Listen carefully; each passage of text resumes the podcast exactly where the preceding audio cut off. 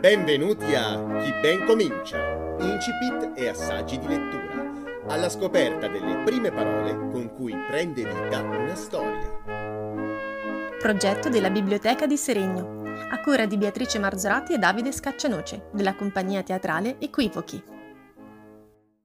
Mercoledì 13 maggio 2020. Oggi si potrebbero ricordare diversi eventi. 1787, la partenza del capitano Arthur Phillip dall'Inghilterra con le navi piene di detenuti per fondare una colonia penale in Australia. 1888, il Brasile abolisce la schiavitù. 1909, parte da Piazzale Loreto a Milano il primo Giro d'Italia. 1917, l'apparizione di Fatima. 1968, a Parigi scendono in piazza 800.000 persone. Inizia il maggio francese. L'elenco potrebbe proseguire a lungo. Il fatto su cui vogliamo porre l'attenzione è la legge 180, più nota come legge Basaglia, entrata in vigore nel 1978.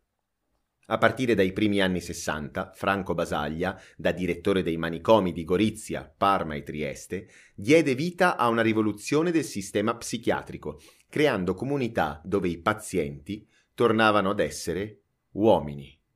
Con la legge Basaglia si impose la chiusura dei manicomi e si regolamentò il trattamento sanitario obbligatorio, istituendo i servizi di igiene mentale pubblici.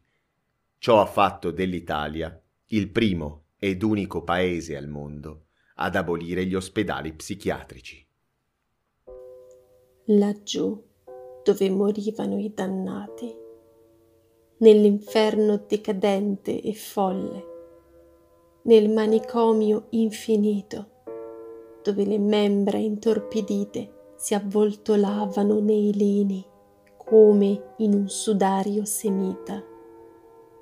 Laggiù dove le ombre del trapasso ti lambivano i piedi nudi, usciti di sotto le lenzuola, e le fascette torride ti solcavano i polsi e anche le mani, e odoravi di feci.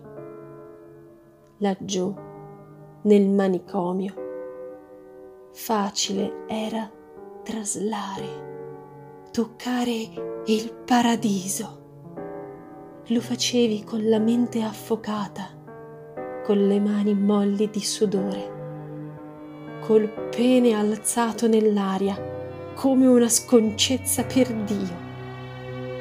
Laggiù nel manicomio, dove le urla venivano attutite da sanguinari cuscini.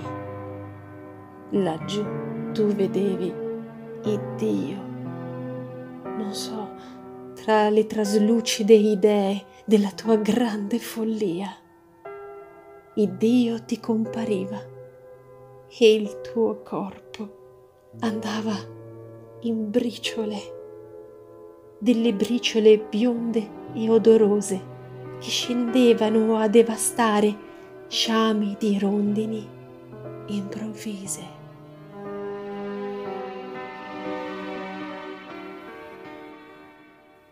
Queste parole sono della nota poetessa Alda Merini, nata a Milano il 21 marzo 1931.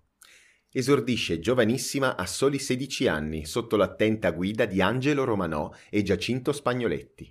La sua prima raccolta di poesie, La presenza di Orfeo, del 1953, ebbe un grande successo. Poi le prime ombre, le crisi depressive, nel 1965 viene internata al manicomio Paolo Pini di Milano.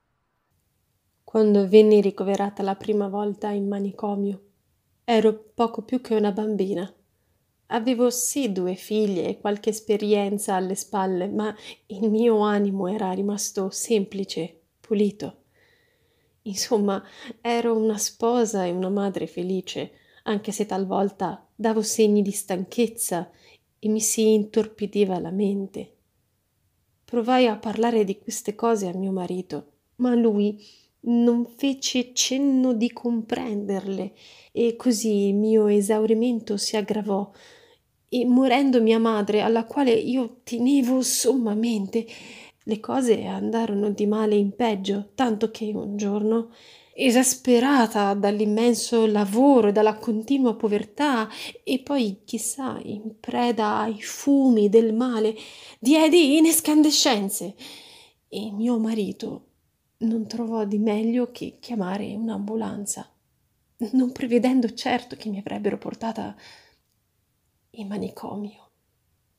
E fui quindi internata a mia insaputa e io nemmeno sapevo dell'esistenza degli ospedali psichiatrici perché non li avevo mai veduti.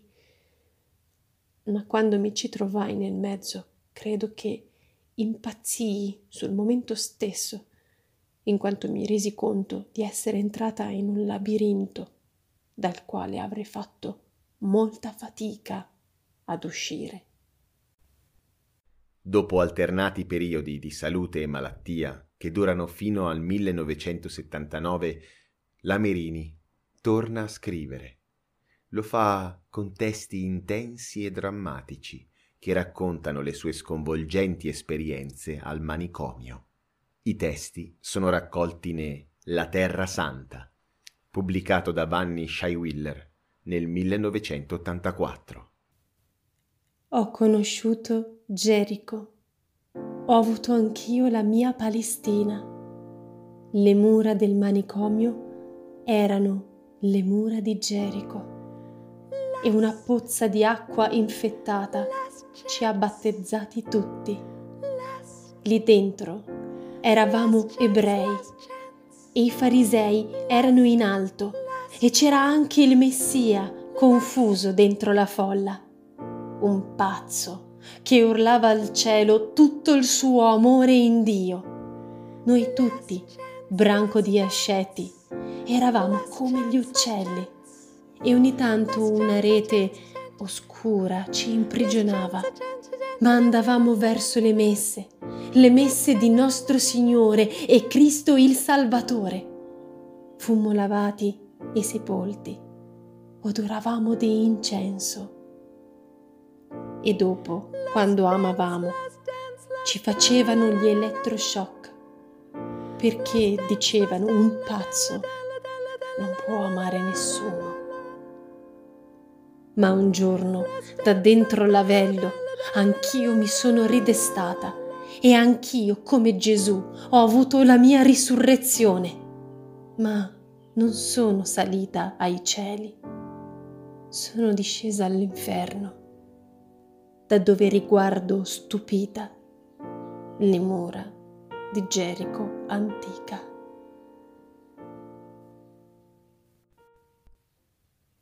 Dopo un periodo piuttosto travagliato a Taranto, Alda Merini rientra finalmente a Milano nel 1986 sulle rive dell'amato Naviglio, dove riprende a scrivere e ricuce le amicizie di un tempo. Diviene un personaggio di successo, ma continua a vivere come una clochard, in un passato sepolto sotto mille oggetti accumulati nel tempo, in una casa piena di libri, quadri e fotografie, dove i muri divengono la rubrica su cui scrivere i numeri di telefono e il pavimento è un mosaico di sigarette spente. Un rifugio per artisti, barboni o squattrinati che le facevano visita. Muore il primo novembre 2009 all'ospedale San Paolo di Milano, in seguito a un tumore, fumando le sue amatissime ed inseparabili sigarette, una dietro l'altra fino all'ultimo incurante dei divieti. Sono numerosi gli artisti che ebbero a che fare con la follia. Schizofrenia, depressione, esaurimento nervoso. La follia si accompagna spesso all'arte, non solo in termini metaforici. Ma quando la vita stessa sembra follia, chi può dire dove sia la pazzia? Sono nata il 21 a primavera ma non sapevo che nascere folle, aprire le zolle, potesse scatenar tempesta. Così Proserpina lieve vede piovere sulle erbe, sui grossi frumenti gentili, e piange sempre la sera. Forse è la sua preghiera.